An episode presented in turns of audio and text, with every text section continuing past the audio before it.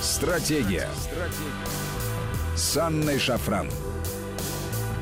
Добрый вечер, друзья. Это Вести ФМ в студии Анна Шафран. И сегодня с нами Валерий Владимирович Рязанский, председатель Комитета Совета Федерации по социальной политике, председатель Союза пенсионеров России. Валерий Владимирович, добрый вечер. Добрый вечер. Друзья, напомню вам наши контакты. СМС-портал короткий номер 5533. Со слова «Вести» начинайте свои сообщения. И WhatsApp Viber плюс 7903 170 6363. Сюда бесплатно можно писать. Друзья, мы часто э, слышим от вас э, просьбы обсудить внутренние внутреннюю ситуацию, э, каковы э, наши перспективы по части социальной.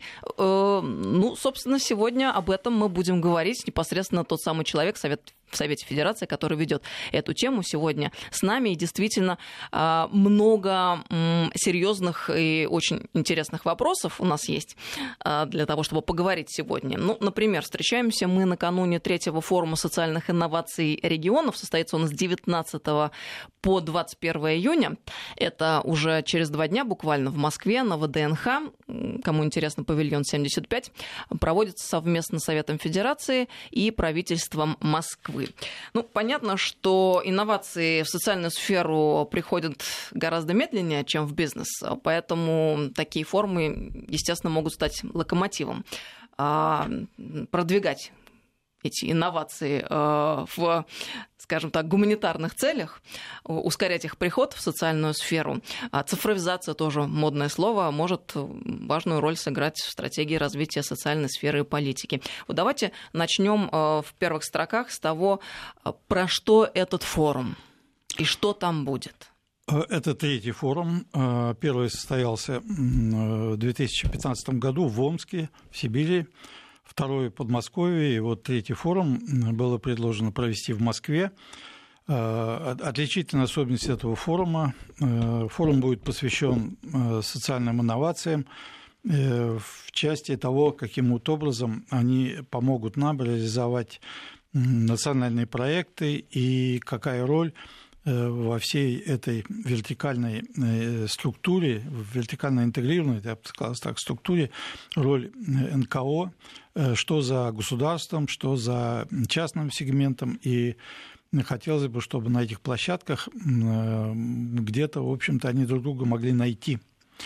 Это непростая наука, э, для чего нужен такого рода форум, для того, чтобы в конце концов инвестиции пришли в социальную сферу. Туда, на, туда они приходят медленнее, по понятным причинам, там низкая норма прибыли, там инвестиции, что называется, не очень быстро дают отдачу, и весьма сложно завлечь э, крупный бизнес для того, чтобы реализовывать социальные проекты. Но тем не менее, тем не менее, постепенно э, бизнес приходит в эту сферу, и вот э, на форуме будет, будет доказательная база того, каким образом меняется ситуация с привлечением уже частных инвестиций. Одни только цифры участия НКО, в общем-то, нас действительно поражают. НКО за последнее время пришли в социальную сферу почти в четыре раза больше НКО. И постепенно, постепенно э, роль волонтерства, людей, которые неравнодушны к системе оказания гуманитарной поддержки, эта вся система развивается. Ну, э, каким образом будет проходить форум? Здесь, в общем, достаточно традиционная модель проведения соответствующих сессий, на которых мы услышим Э, реализацию проектов, прежде всего, в регионах нам важна практика региональная, и, э, и, в общем, выставочные площадки, на которых будут демонстрироваться фактически паспорта проектов. Очень важен элемент обмена э, не только опытом, но и возможность, если хотите, получить в пользование или во франшизу получить э, те или иные проекты. Он отработан до деталей, его можно просто приобрести и переложить на площадки своих регионов для того, чтобы они могли реализовываться, так как, например, реализовываются очень такие интересные проекты в системе здравоохранения, и там легче приживаются, быстрее приживаются. Ну, вот вы очень интересную такую вещь сказали. Звучит, честно говоря, неподготовленному человеку, для неподготовленного человека весьма э, экстравагантно, может быть, даже. Э, это инвестиции крупного бизнеса в социальную сферу. Ну, понятно, в социальную сферу можно там э, представить себе, что стадион, тогда понятно, да? А вот если речь идет о каких-то вот конкретных проектах, которые как-то повышали бы качество жизни людей в этом нуждающихся, что э, это такое? Вы не могли бы пояснить, чтобы более понятно стало? Потому что вы еще упоминали НКО, а мы-то привыкли НКО больше, знаете, в негативной коннотации воспринимать, как э, НКО с иностранным финансированием, которые mm-hmm. занимаются э, вмешательством Понимаю, во внутреннюю политику и так далее. Больше да. общаюсь как раз с НКО, которые в социальной сфере как раз ассоциируются с добром и с, с таким гуманитарной составляющей. Что касается прихода э, бизнеса, речь идет прежде всего, конечно, о вложениях в инвестиции, инвестиции в инфраструктуру. Что я имею в виду? Это, как правило, стационарные дома Э, дома-интернаты, но это не те дома-интернаты, которые, вот, ну, что называется, которых мы немного привыкли слышать или видеть. Это уже современные, э, современная индустрия ухода, долговременного ухода, э, где роль эм, инвестора естественно, инвестиция, а роль региона за счет тех бюджетных ресурсов, которыми располагает регион, дать возможность э, инвестору получить эти средства в определенной перспективе обратно и получить, естественно, прибыль. Как правило, это сводится к тому, что количество мест в этом стационаре делится по, по определенной пропорции по договоренности. Ну, например, 30% мест э, регион берет на себя, то есть за счет бюджетной нагрузки, а 70% мест загружает сам будущий инвестор. Таким вот образом образуется частно-государственное партнерство, и в результате эти дома-интернаты, либо это может быть э, частный э, дом с санаторно таким курортным уклоном, это на югах такие формы тоже есть, э, вот таким вот образом бизнес вкладывает средства, это хорошо и бюджетному сектору, потому что есть места для тех, кто получает бюджетное место в этом доме, э, а бизнес получает возможность получить свои инвестиции обратно. Это достаточно распространенная форма. Что касается других форм, я бы отметил, э, э, ну, не буду говорить о спорте, там, наверное, это все очевидно. Что касается здравоохранения, то здесь объемы весьма внушительные, что называется, по частной медицине. Здесь уже цифры добираются до 650 миллиардов рублей. А вот э, все, что касается других форм, я бы отметил, конечно, развитие НКО. Мы уже порядка 8 миллиардов рублей раздаем НКО в виде грантов. Это только гранты президентские. Э, согласитесь, что такого рода гранты имеют цель не только породить инициативы на местах по развитию новых форм э, решения социальных проблем, а, как правило, они направлены именно на это, но и дать возможность э, людям себя попробовать в каком-то виде социальной деятельности. Кроме того, региональная составляющая, которая тоже влияет на распределение тоже их поддержки, на сегодняшний день тоже весьма э, существенно. Это порядка 11 миллиардов рублей грантов, которые идут из э, бюджетов регионов. Таким вот образом, социальный сектор НКО становится все больше и больше э, приобретает больше влияния на оказание социальных услуг. А вот чтобы было понятно, например, чем может заниматься такое НКО? Ну, например, у нас сократилось количество, например, детей-сирот, эм, находящихся в стационарных учреждениях. Ну, детишек стали разбирать по семьям, э, количество новых поступлений уменьшилось, освобождаются мощности, например, эм, бывших э, детских домов. Это происходит буквально на глазах. А, а как... это, кстати говоря, важный момент. Я думаю, что многие об этом не знают, и на этом стоило бы акцентировать внимание, что действительно есть улучшение ситуации. Мы можем это, констатировать. Это действительно. Я могу приводить пример по своей Курской области, где, откуда я сенатор.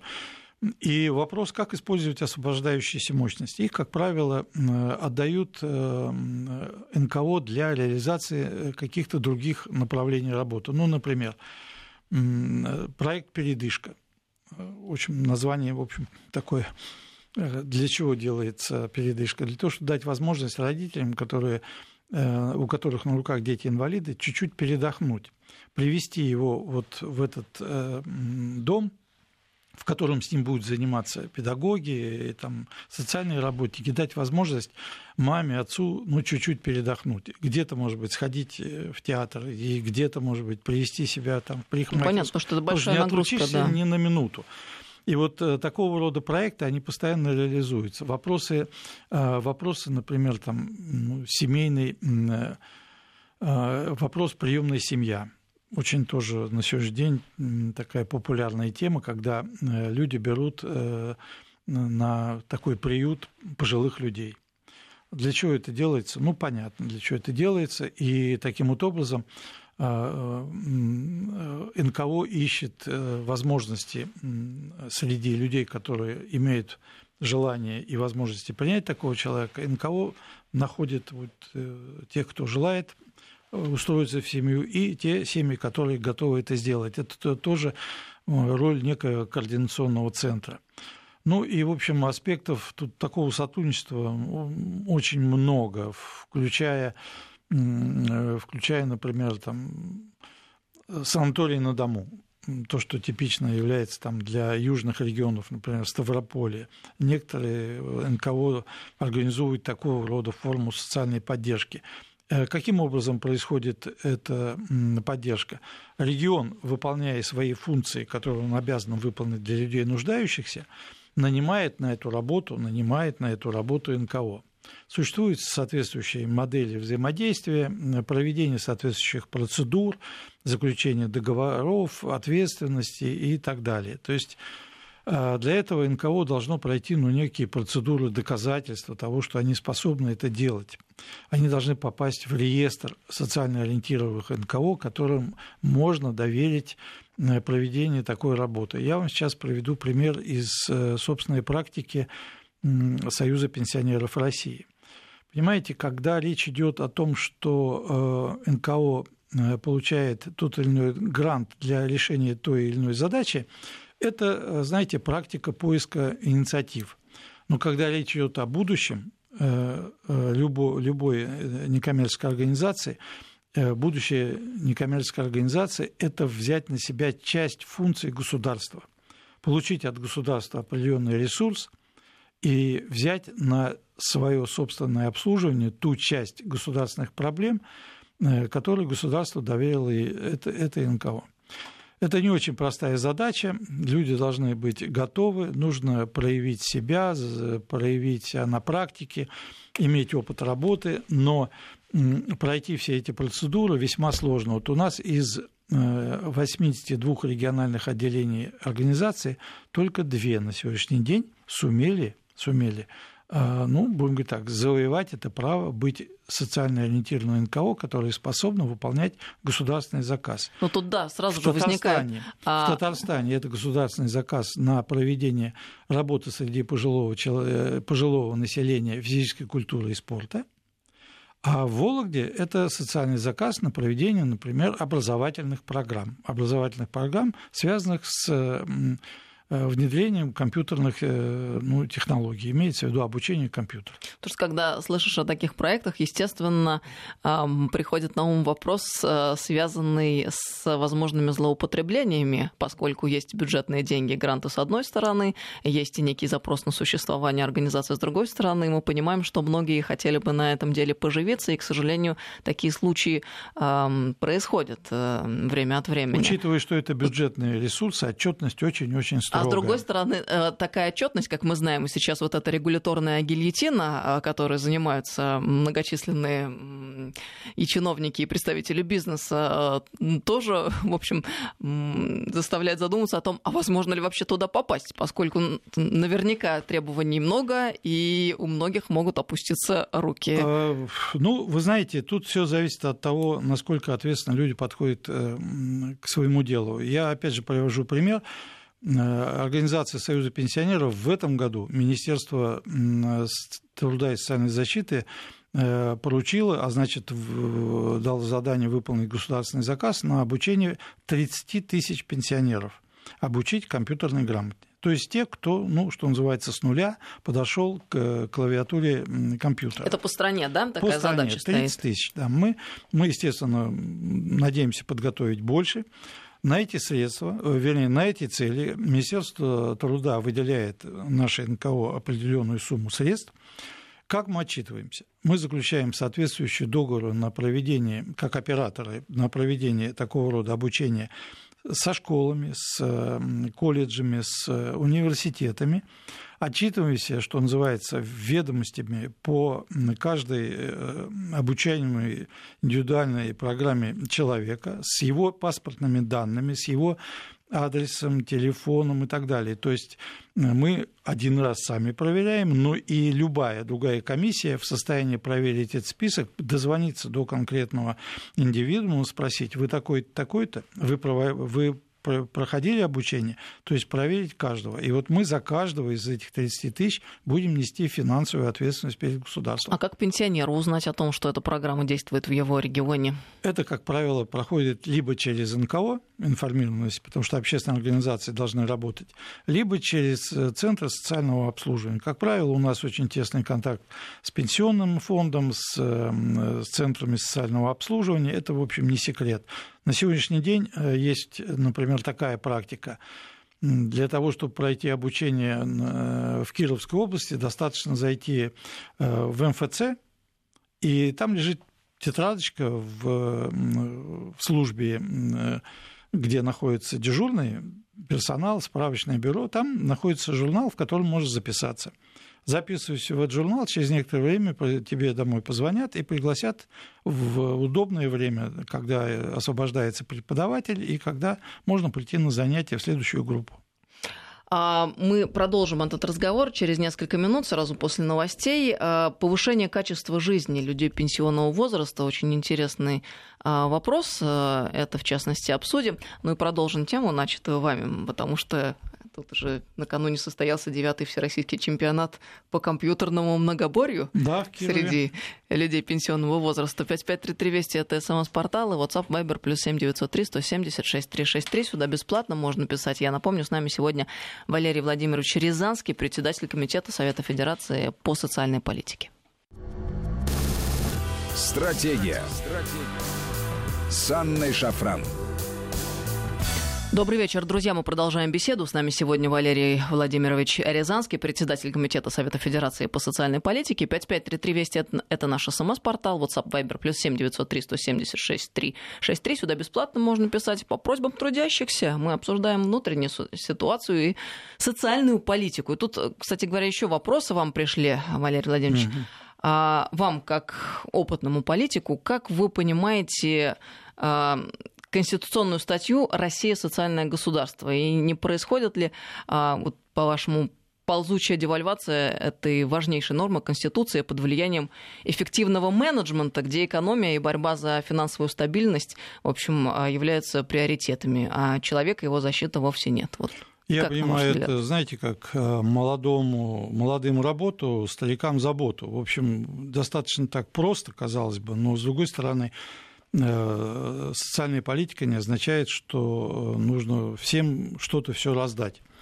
Э, государственную помощь, государственную поддержку, региональную поддержку и там, муниципальную поддержку должны получать люди те, кто не в состоянии сам работать, у кого не позволяет состояние здоровья, не позволяет какие-то другие жизненные обстоятельства. А в принципе, по большому счету, задача государства обеспечить трудоспособного человека работой, такой, ну, желательно, конечно, это интересный, содержательный, э, работа, которая дает, э, дает возможность э, себя чувствовать материально прилично. А те, кто это не может, должны получать поддержку государства. Это дети, это старики, это больные, это инвалиды, все те, кто действительно требует поддержки. На сегодняшний день ведь бюджет нашей страны приблизительно 36% тратит в чистом виде на социальную поддержку не считая таких выплат, как пенсионная система, 8 с лишним триллионов рублей, не считая как такую систему, как фонд социального страхования, почти триллион рублей, и не считая фонда обязательного медицинского страхования, в котором еще 2 триллиона рублей. Вот Почти 11 триллионов рублей – это деньги, которые помимо бюджета направляются в социальную сферу. То есть деньги большие. Тут вопрос наверное, справедливости распределения. распределения. Поэтому вот Э, принцип э, молодым работу, старикам заботу, вот он здесь и должен учитывать такие вещи. Ну, вот я понимаю просто вопросы людей, потому что, да, к сожалению, мы очень часто слышим о том, что экономика рулит всеми процессами, экономика первична, хоть там лично я и многие коллеги мы с этим не согласны, потому что в основе всего, безусловно, идеология, конечно же. Но, тем не менее, э, это довольно популярная позиция, которую многие из наших власть придержащих товарищей занимают в последнее время, и в этой ситуации ведь что получается? Получается обратная ее сторона, что человек, а тем более пенсионер, это, в общем-то, издержки. И с Вы этим знаете, сложно мириться, конечно, это э, не может понравиться знаете, здоровому никогда человеку. не соглашался, и мне так довелось, что достаточно такая длинная жизнь в парламенте, э, я всегда все-таки придерживался другой теории, что все-таки люди, особенно те, которые приближаются к пенсионному возрасту, вообще это накопленный человеческий капитал. Это не обуза для государства. И вообще каждый рожденный э, на, нашей земле человек, каждый рожденный россиянин это, это, это дополнение к внутреннему валовому продукту, потому что только таким вот образом мы должны рассуждать.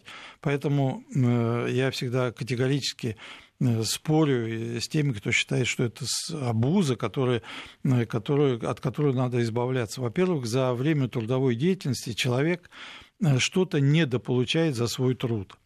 И в результате что-то, что он недополучает, ложится в его копилку обязательств государства перед ним он недополучает часть заработной платы, государство за это ему гарантирует сохранение его пенсионных прав, которые при выходе на пенсию он получает в виде пенсии.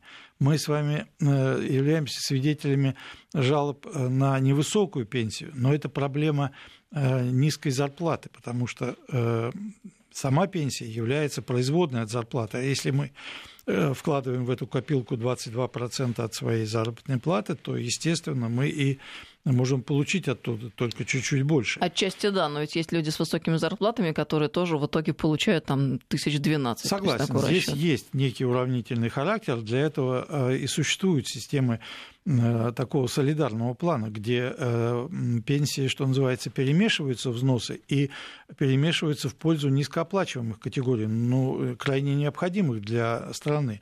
Библиотекарь, учитель, врач, социальный работник – согласитесь, что это эм, те категории людей, э, которые никогда не отличались высокой заработной платой, и поэтому они, в принципе, и не в состоянии будут рассчитывать на более высокие пенсии. Поэтому Согласна, да, безусловно, э, эти профессии перемешает. нужны, без них невозможно. А но тех, можно тех... понять тех людей, которые много работал, хорошо зарабатывал. Пожалуйста, да. дополнительно откладывайте накопительные компоненты в вашем распоряжении. Вот здесь главная задача государства не препятствовать этому, а создать условия для сохранности этих накоплений, а лучше всего для приумножения. Поэтому и мы сейчас настаиваем на том, что накопительный компонент, его, он, ну, он нужен. Э, большое количество людей поверило в накопительный компонент, молодежь поверила, 55 с лишним миллионов человек имеют накопительную пенсию, ну, вернее, право на накопительную пенсию. Поэтому, конечно, здесь задача государства просто сделать доверительным этот институт э, будущих накоплений. А для себя, для государства, это инструментарий получения недорогих денег для будущих инвестиций в железные дороги, в платные дороги, э, в авиацию, там, я не знаю, в инфраструктуру, все то, что в будущем будет давать э, отдачу и таким вот образом сохранит эти накопления для будущих поколений. Поэтому э, все-таки принцип э, социального государства я понимаю именно таким вот образом. И вот если мы сейчас посмотрим на структуру, внутреннюю структуру национальных проектов, э, как раз национальные проекты и направлены вот где-то таким вот образом на адресность нуждающимся и на поддержку тех, кто в состоянии сам себе зарабатывать. То есть, Например, мы в разделе «Демография», в национальный проект «Демография» заглянем э, в проект, э, который называется э, поддержка по соцконтракту, то это не раздача денег тем, кто в чем-то нуждается. Таких много. Это некий выбор тех семей, которые с помощью вот такой поддержки могут выйти на траекторию самообеспечения. Либо это фермерство, либо это, я не знаю, мастерские, либо это ремесленничество, но это будущий выход на, само, э, на самоокупаемость, что ли, если хотите. Семья после такой поддержки должна сама себе уже, ну, что называется, зарабатывать на жизнь. Вот такая помощь, такая поддержка, она много важнее, чем просто, ну, что называется, пособие, которое через некоторое время закончится. Пособие нужно кому? Детям, нужно инвалидам, потому что это, потому что это та категория, которая сама себе не заработает. Ну, то мне еще очень больно, что у нас существует такая большая капитальная проблема с сознанием людей. О чем я? О том, что люди добровольно сами себя отправляют с ярмарки и списывают. А в то время как сегодня в 21 веке возможности, ну, в общем-то, даже колоссальные на самом деле. И заниматься саморазвитием и работать, а возможности этих сегодня действительно гораздо больше, чем а, это было даже 10 лет назад, да, и э, понятно, что есть мегаполисы. Москва, конечно, и Питер, наверное, сильно отличаются от того, что в остальной России происходит, и 60 лет это вовсе даже не пенсия, это просто зрелый человек, который вступил вот э, такую э, фазу опыта, когда может плодотворно работать еще лет 20, а может быть даже и 30. Я на это лично так смотрю. И вообще, а, даже Всемирная организация здравоохранения сдвинула рамки того, что называется молодым человеком, до 50 лет молодой сейчас человек. К сожалению, отъезжаешь в регион и видишь, как женщины сами повязывают на себя платочек, мужчины себя списывают. А вот здесь а, как-то вообще а, существует понимание у тех, кто занимается проблемами людей старшего возраста, что надо что-то делать. Знаете, вот здесь вот место э, как раз эм, для тех, кто обязан этим заниматься, прежде всего службы занятости и э, которые не должны э, работать по принципу вот пришел, попросил, записался, вот и если не пришел, ну значит не очень нужно. Вот переход из системы, ну будем говорить так, пассивной социальной политики к активной социальной политике, вот, наверное, вот э, для нынешнего времени наиболее характерен.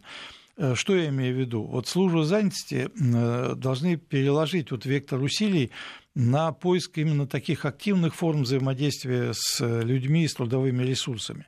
Не ждать, когда человек придет просто за каким-то пособием. Вы знаете, я не так давно был, три дня назад был в Курской области, Э, посетил один район, ну, в котором избирался, Горшеческий район, попросил главу района э, дать мне районную газету. Я ее полистал с точки зрения любопытства, а что предлагает рынок труда вот в одном из районов. Их 28 районов, вот один из обычных стандартных районов. Ну, такой агро, агрорайон, я бы так сказал. Вы знаете, в каждой газете есть большое количество вакансий. Каких? Хорошие квалифицированные рабочие специальности электромонтажник, электромеханик, эм, там, слесарь по там, сельскохозяйственным машинам. Это строительные специальности, как правило, э, постоянно требуются. Э, требуются специалисты в области животноводства, Э, высокоспециализированные, э, высоко, высокие, высокие требования к специалистам по э, возделыванию там, сельскохозяйственных культур, новое дело, которое сейчас ставится по развитию садов, требуются агрономы, появившиеся, появившиеся тепличные хозяйства в больших объемах потребовали специалистов, которые занимаются вопросами выращивания э, тепличных растений. И вот э, такой набор, э, ну и включая, конечно, и простейшие там должности, говорит о чем? Рабочие руки и инженерные руки, руки специалистов нужны вот даже вот в таком небольшом поселке численностью там 10-15 тысяч человек.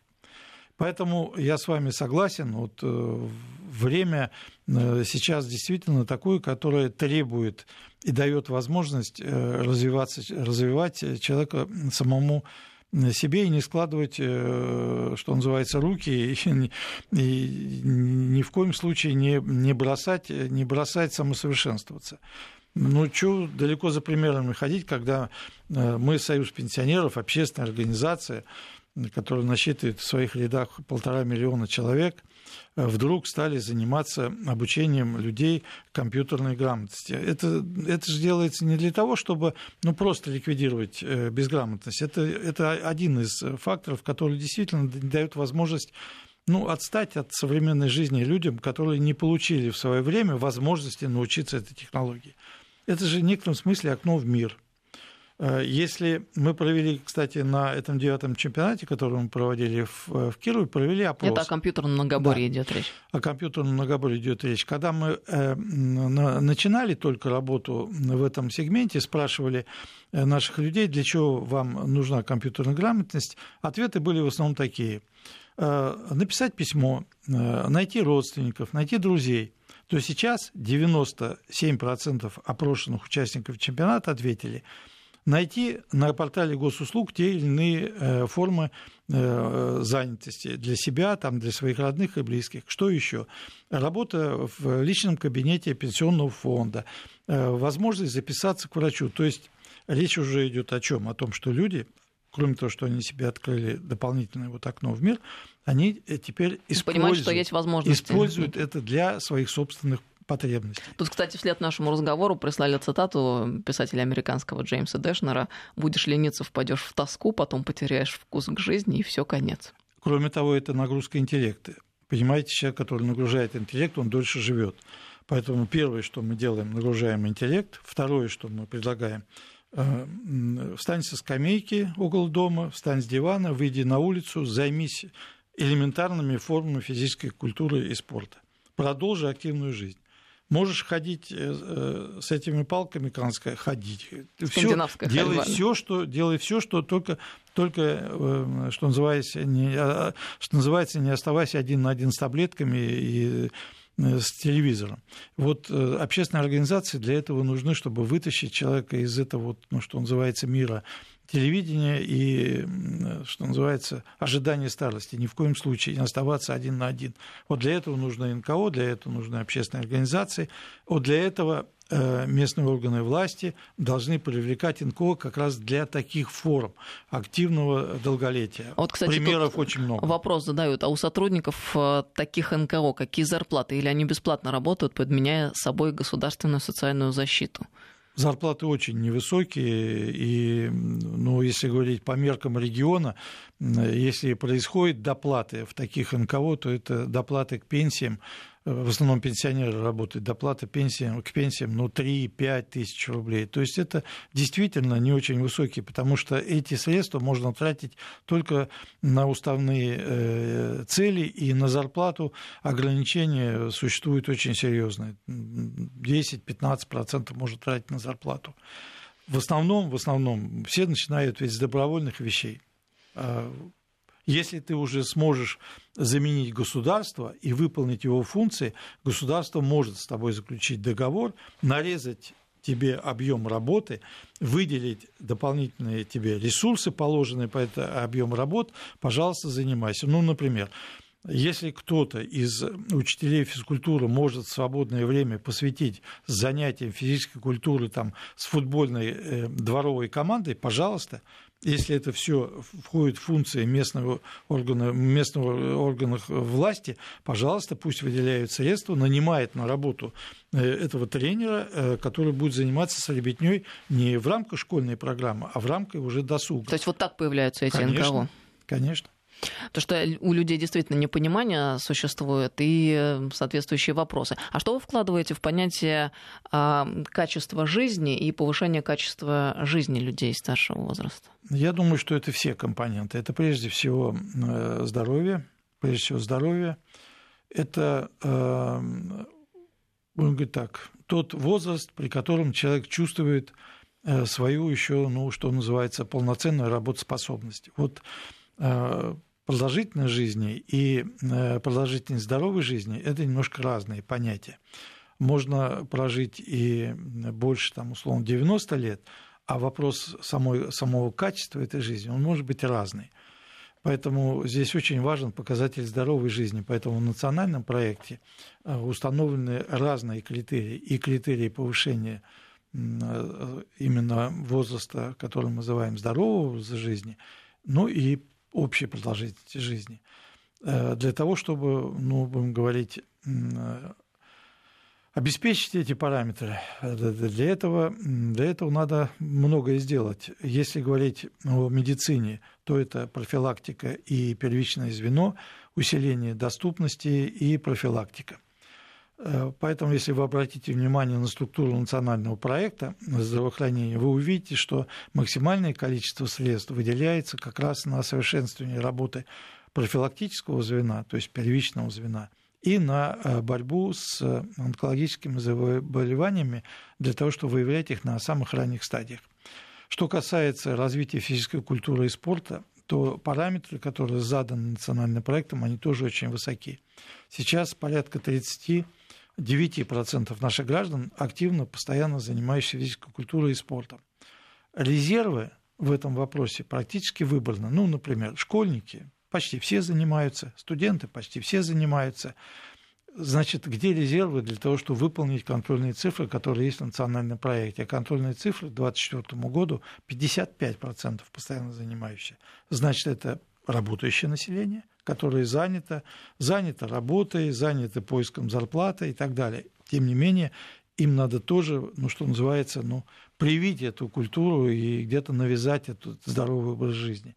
Ну и люди старшего возраста, поэтому мы занимаемся активно как раз людьми старшего возраста. Вот все это мы и э, включаем в понятие качества жизни. Безусловно, это досуг, возможность, возможность э, посещать театр, возможность ну, где-то продолжать самореализовываться. Вот если мы возьмем за основу на мой взгляд, лучший проект активного долголетия это в Москве, где существует ну, 8 проектов, где можно приложить э, свои э, силы, э, находясь на пенсии, можно повышать свою квалификацию, можно посвятить себя развитию там, физического состояния, кто-то занимается танцами, кто-то занимается там, я не знаю, плетением, кто-то садоводничеством, огородничеством, кто-то Э, там, развитием здорового, начала здорового образа жизни, кто-то йогой, кто-то еще чем-то. Любое занятие является полезным. Вот продолжение активного образа жизни это, наверное, и есть тот показатель, э, который можно вот вложить в понятие качества жизни. У нас меньше минуты остается до конца программы. Программа «Стратегия». Вот если говорить о стратегии государства в области социальной политики и в области э, помощи и повышения качества жизни людей старшего возраста, как мы бы обозначили э, наш путь развития и каким долгим он будет? Интегральным показателем здесь все равно является, будем говорить так, два. Это продолжительность здоровой жизни – и, продолжительность, и общая продолжительность жизни. Вот эти два интегральных показателя, они являются ну, основой для того, чтобы общество оценивало себя, а власть оценивала себя, как мы живем. Если мы соблюдаем э, ну, правила, рекомендации к здоровому образу жизни, и если государство обеспечивает эти параметры э, здорового образа жизни, таким вот образом мы выходим на эти показатели. Валерий Владимирович Рязанский, председатель Комитета Совета Федерации по социальной политике и председатель Союза пенсионеров России, был с нами сегодня в студии. А, Валерий Владимирович, спасибо вам большое. Пожалуйста.